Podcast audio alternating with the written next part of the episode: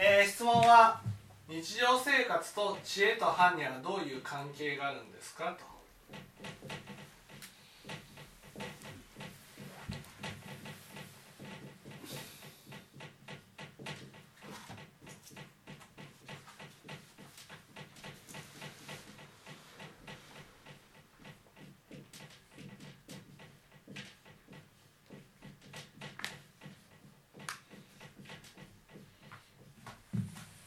まず、えー知恵とは何かと。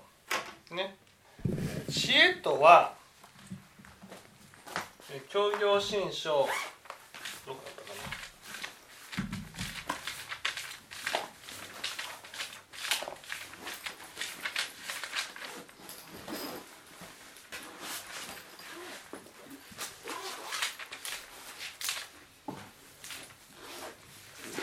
402ページ。ここの 1, 一行目にですね「真実の知恵は実相の知恵なり」と。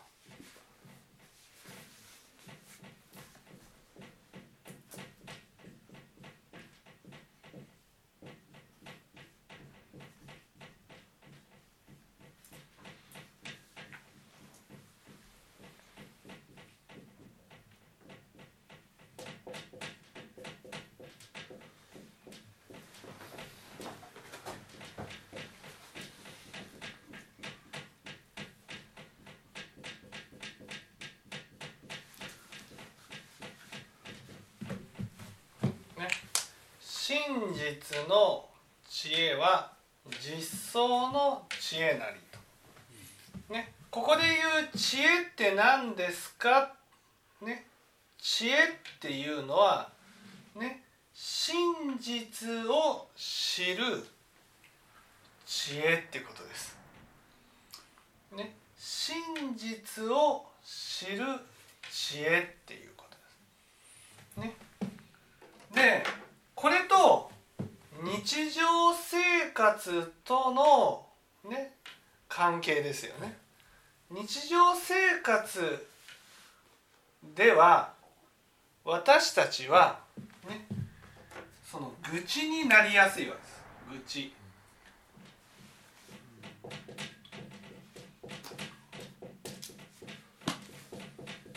愚痴っていうのは知恵が知恵がない状態を愚痴。で愚痴になるととにかく私が思っていることが全部正しいっていうふうに思うようになります。ね、例えばまあ分かりやすく言えばねプーチンさんがウクライナを攻めることが正しい、ね、正しいっていうふうにえー自分の中で思い込むとそれが正しいんだになってしまう。でも現実真実っていうのは現実ね現実の中で起きていることっていうのはね例えばそのウクライナの人を大量虐殺したりとかねそのいろいろねえー都合の悪いことがいろいろ見えてくるわけじゃないですか。例えば自分は正しいと思ってるのに、えーいろんな国がねプーチンさんのやってることがおかしいっていうふうに言うとか、ね、テレビの放送でも戦争はおかしいっていうふうに言ってる人が出てくるとか、ね、そうするとその知恵がある人ならばね知恵がある人ならばこういう意見もまた意見として聞いていこうと思うわけです。ああそうかこういうふうな意見が起きてるからもしかしたら戦争は正しいと思ってたけど間違っているんじゃないかあの時は正しいっていうふうに思ったけど自分の思っていることは間違っているんじゃないか。こういうふうに思うようになるっていうことです。ね、ところがその愚痴の人はね自分が一回正しいって思ったことに対してねそれに反するようなことが起きるとそのそれが間違いだっていうふうになるんです。間違いだ。その反対意見の人が間違っていて私が正しいんだっていうふうに思うようなそうすると普通は孤立していくんです。どんどん。ロシアが世界各国の中で孤立していくようにね。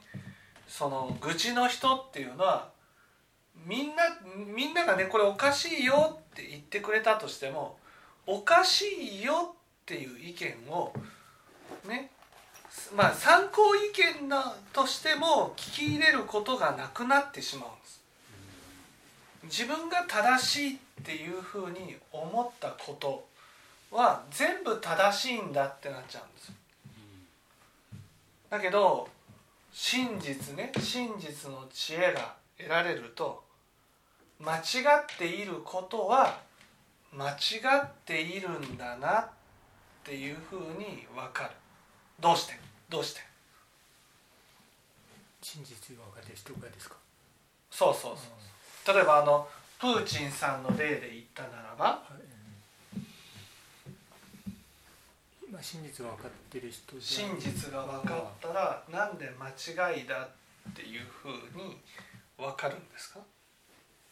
間違いとは自分のあの思考がってことですね。そうそうそうそう。とプーチンさん自身の、まあ、置かれてる状況っていうのは、まあ、実際に第三者から見てる場合正確には現地には分からないのでなんか事情があってプーチンさんがこう動いてるんじゃないかとかなんかいろいろいろんな人がいろんな意見言ってるので、まあ、こう断定することはできなくなってくるのかなっていう。ああ違います。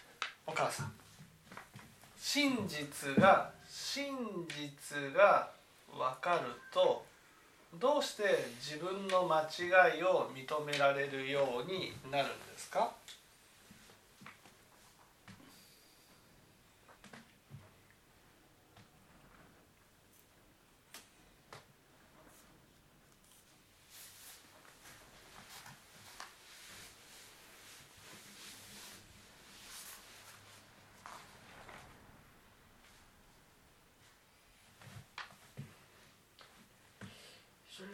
しいからうんお父さん、真実が分かるとどうして自分の間違いを認められるようにあることの中心を貫く知恵で見るとそれがおかしいなと。中心を貫く知恵中のなんだろうな。分からん。じゃあ毛利。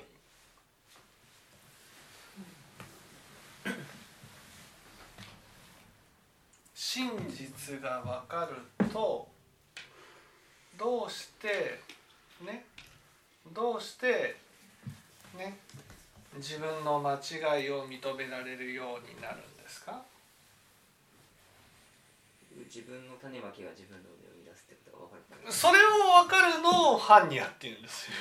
あそうなんですか般若と知恵は分けて般若と知恵は違いますよね。でも一応般若あの般若というあの言葉をえだってこれ、まあ、全くね教行新書では別物として。知恵と般若は別で理解するんですか？書いてあるじゃないですかもう。まあ、一般的にあの仏語を勉強したらですねあのパンニャはあの知恵と翻訳してますので。違う違うここにね406ページ。ね。ここに右から1234567 8行目。知恵と慈悲と方便の3種の門は般若を摂取するって書いてあるじゃないですか、はい、知恵と慈悲と方便の3つを揃えることによって般若を体得できるってことなんです。3つ揃えて般若というものが成立するってことですか？般若というものが体得できる。体得できる。3つ揃って般若を体得するということです。そうそうそうそう。ということはことは知恵と？般若。般若のがまあレベルが高いものだというそうことですね。そうそうそうそうそういうことですね。はいわかりました。はい。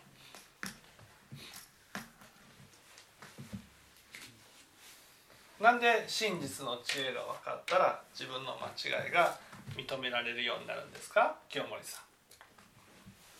真実の知恵というのは自分の都合とかあのまず真実の知恵が分かるとね分かると何が分かるんですか？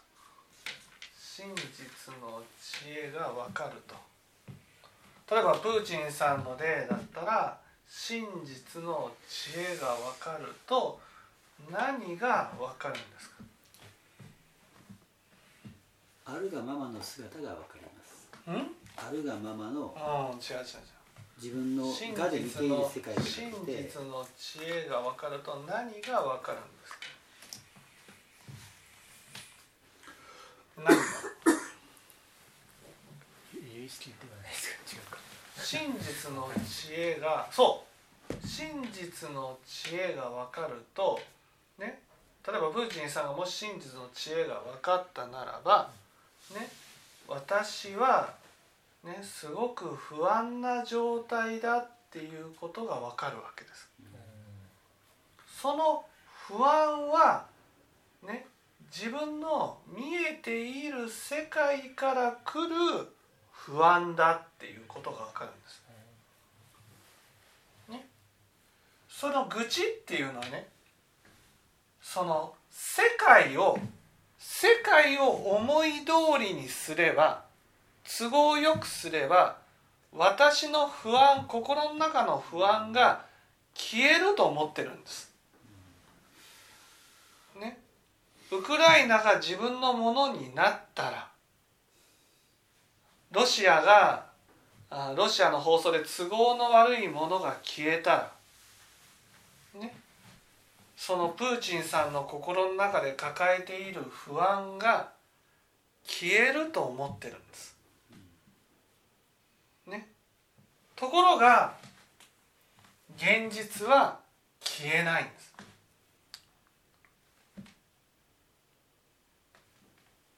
ね、真実が分かるってことは私はこの私の心が不安なんだなあっていうことを知るっていうことなんです。だからその不安にさせてるわけじゃないんですよ。都合の悪い情報が不安にさせてるわけじゃないんです。だから不安にならないように都合の悪いものを全部消していこうとしてるけど消しても不安は消えないわけです。ずっとプーチンさんは不安の中で生きてるわけですよ。その不安は自分の心の世界なんです。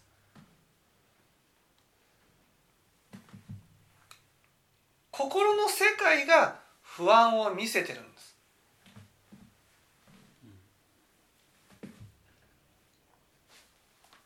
ね。それが真実真実が分かるとねああそうか世界は関係ないんだなっていうことが分かるんです。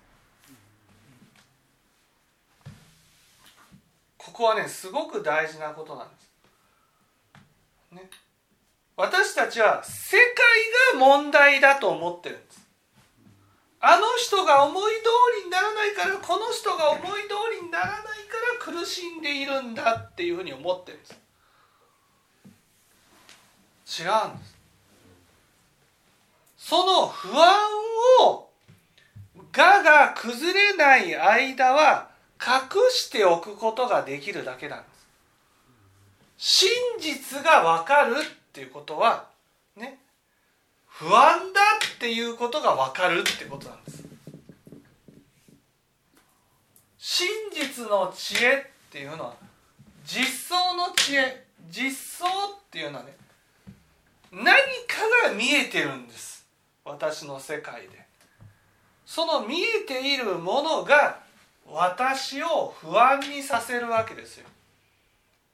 ね、それを私たちは見えないように見えないように不安にさせるものを全部責めてるんです。そういう愚痴なんです。でもどんなに愚痴で不安にさせるものを全部この世から消したとしても私の心の不安は消えないんです。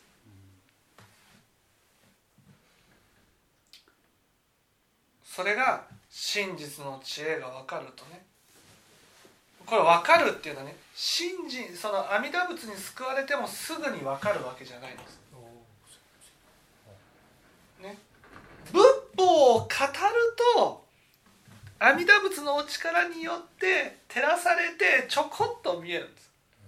ちょこっと見えるとこうものすごく苦しくなるんです。真実が。ちょこっと。何が何が真実かっていうことがわからない。その真実を見るっていうのはね本当に説法を繰り返していく必要があるってことなんですよ。説法を繰り返してね相手の真実をこう見極めていくっていうことを何度も何度も繰り返していくことによって自分の真実も分かるってことです。だから阿弥陀仏に救われたからといって真実がずっと見え続けてるわけではない一つ質問なんですけど、はい、なんでその我があると真実の、まあ、真実の自分というかなんか見えなくすることができるんですか？そのがががあると、ね。ががあるとそのがの方に目がいくから。プラスのがの方に目がいくからだから真実の方を背背にすることができる。でそればっかり見てるわけです、うん、それが本当に自分かどうかを確認する作業になるわけです、うん、ところがそれが例えばねそのプーチンさんだったら思い通りにならないような現実がやってきた時にこれが自分例えばね善人が自分正しいのが自分いい人が自分っていうのが崩れるじゃないですか。崩れるとその自分ね正しいところに立ってる自分が正しいところに立てなくなる。正しいところに立てなくなると本当の自分が見えるわけ。それが真実。真実の有意識の世界ね。有意識の世界が見える。有意識の世界が見えると不安になるわけです。なぜかというとさっきの話だったらね。その正しいところに立ってる自分に自分の我を置いてるからね、その見えた自分マイナスの我っていうものを否定するじゃないですか。だから不安になるわけです。だからそういうものを見えないように見えないようにプラスの我にこうすがりついていくと、ね。そうやって私たちは自分のやってることは全部正しい都合の悪いことは全部見ないよ見えないようにして生きてるわけです。それが真実の知恵が分かると見えないようにしているものが見えるんです。ああこれが自分だっていうことが分かる。分かったら都合の悪いものが別に都合が悪くなくなるわけです。だってこれが見たくなくて都合の悪いものを見たくなかったんだなと。もうその見たくないものを受け入れることによって都合の悪いことも受け入れられるようになる。だから間違いも認められるようになる。だから素直にねプーチンさんだったらじゃあ兵を引こうか。で自分を犯したことに対してね、えー、信用を取り戻すために頑張っていきますみたいな感じになるわけです。それは真実の知恵が分かったら。でそれがさらにねそのこの世界は自分の種まきによってあこれか。自分の種まきによって生み出されているっていうことが分かることを般若っていう。それはねもうこの知恵が本当に明らかにな,、ね、ならないといけないです。つまり真実の知恵が見え始めた時は全然見えてないわけです。それが十分に都合の悪いものも受け入れられるようになってくるとねあそうかこの私の心の種まきとお母さん、はい。私の心の種まきと私の見えている世界が一致するようになるわけです。ね、例えば心でこういう種まきをしたからこういう結果が来てるんだということが分かってくるんです。それが般若の知恵なんです。それによって自分の世界ね自分の世界を変えるには自分の心の種まきしかないんだなっていうふうになるわけです。うん、心の種まきが私の世界を生み出す。幸せになりたかったならば心の種まきを変えていくしかないと。こういうふうになるのが般若っていう。心の種まきって念のことでいいますか？心の種まきっていうのは心の思い、少年とかとは違う少年とか違う思いの一つ一つが世界を生み出している。だから良い種まきをいつもしていこうっていうふうになるわけです、うん、あとそのちなみに知恵真実の知恵が分かるとうん。そのプラスのがとマイナスのがっていうのが、まあ、見えてきてその自分がそのプラスのがにしがみついている姿が見えてくる感じなんですか？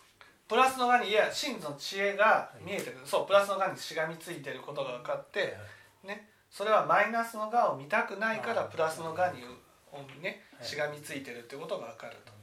だからマイナスの側を受け入れていく否定せずに受け入れていくことが大事なんだっていうことが分かるわけ。でマイナスの側を受け入れた分だけ真実のね真実が見えるようになるんですね、二河白道の例えがあって最初は偽情がとても強くてねその真実の知恵が全然見えないわけですよ。それが偽情がだんだんとこの二河白道を渡っていくにつれて、ね、偽情が晴れて偽情が晴れてくるってことはマイナスの側を受け入れられるようになってくるとプラスの側にしがみつく心もなくなってくるわけ。なくなってくるとそれだけ真実の知恵がいつも見えるようになる。これはね信心欠如したら見えるんじゃなくてね信心欠如しても全然見えません。信心欠如して説法すると見えるんです。見えるけどねもう初めはマイナスの側がちょっと見えるとこう苦しいってなるわけ。もう布団僕も布団の中でうめいてました。苦しい苦しい明るくて苦しい。それが何回も受け止められるようになってくるといつも見えるようになる。そうするとね説法の精度もね増してくる。本当にこう真実の知恵をこう見て話をするようになってくるわけです、ね、そうしていくと自分の真実もいつも見えるようになる。いつも見えるようになると、ね、それによってああそうか私の世界は全て私の心の種まきが生み出すんだなとかね。お母さん。寝てないで。ね。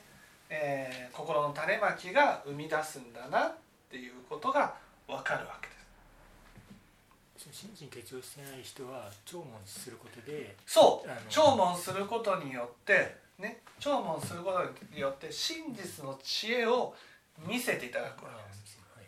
ね、真実の知恵を見えるとお母さんどうなります？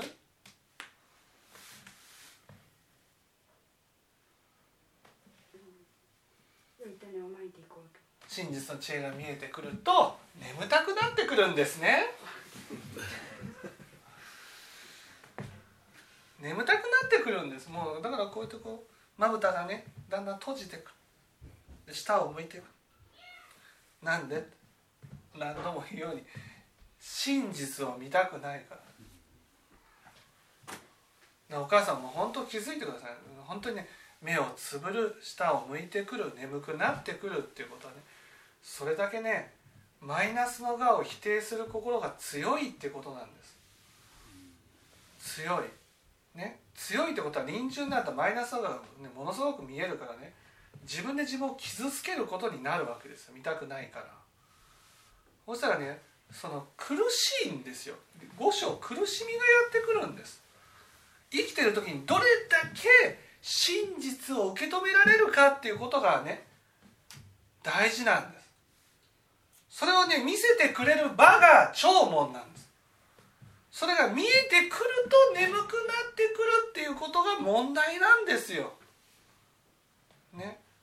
それぐらい私たちはねプラスの側にしがみついてるんです。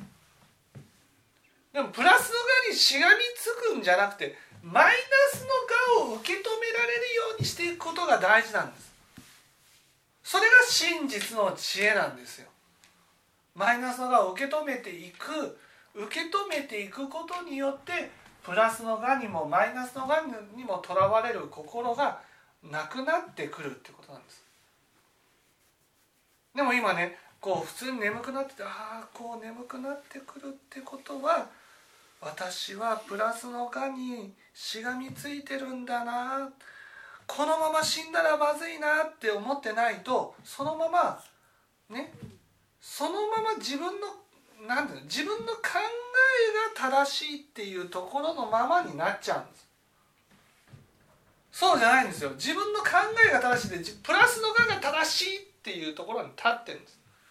その状態で生きてるってことはねもう自分にとって都合の悪いものは全部聞かないっていうふうになってるわけ。ね。それが日常生活においての知恵がないってことなんです。知恵があると都合の悪いことも受け止められるようになる。なぜかって都合の悪いことは都合の悪い自分が見せられるものなんですよ。その都合の悪い自分を受け止めることが大事なんです。ね。都合の悪い自分をどれだけ生きてる間に受け止められるかが大事なんですよ。都合の悪い自分を受け止めるってことと、まあ、以前教えていただいた京満山から降りるっていうのはイコールイコールイコールはい。だから京満山が高くなれば高くなるほど都合の悪い自分を否定する心が強くなると。そこから降りるってことは都合の悪い自分を受け止めるってことなんです。それを受け止めていく過程が苦白道なんです。六度万行なんです、ね、だからそれを見せてくれる場がね弔問なんですよ。だから弔問で見えてくると眠くなるんです。なぜかねね見せないようにする。でもそれをね受け止められるようにならないと五章は一大事なんです。だからね弔問は真剣に聞かなくちゃいけないんですよ。弔問を真剣に聞かないと都合の悪い自分は見えない。都合の悪い自分が見えないとね受け止めることもできない。結局聴聞しながら何にも変わらないまま時間を過ぎることになるわけ。です分かっていただけた？でしょうかはい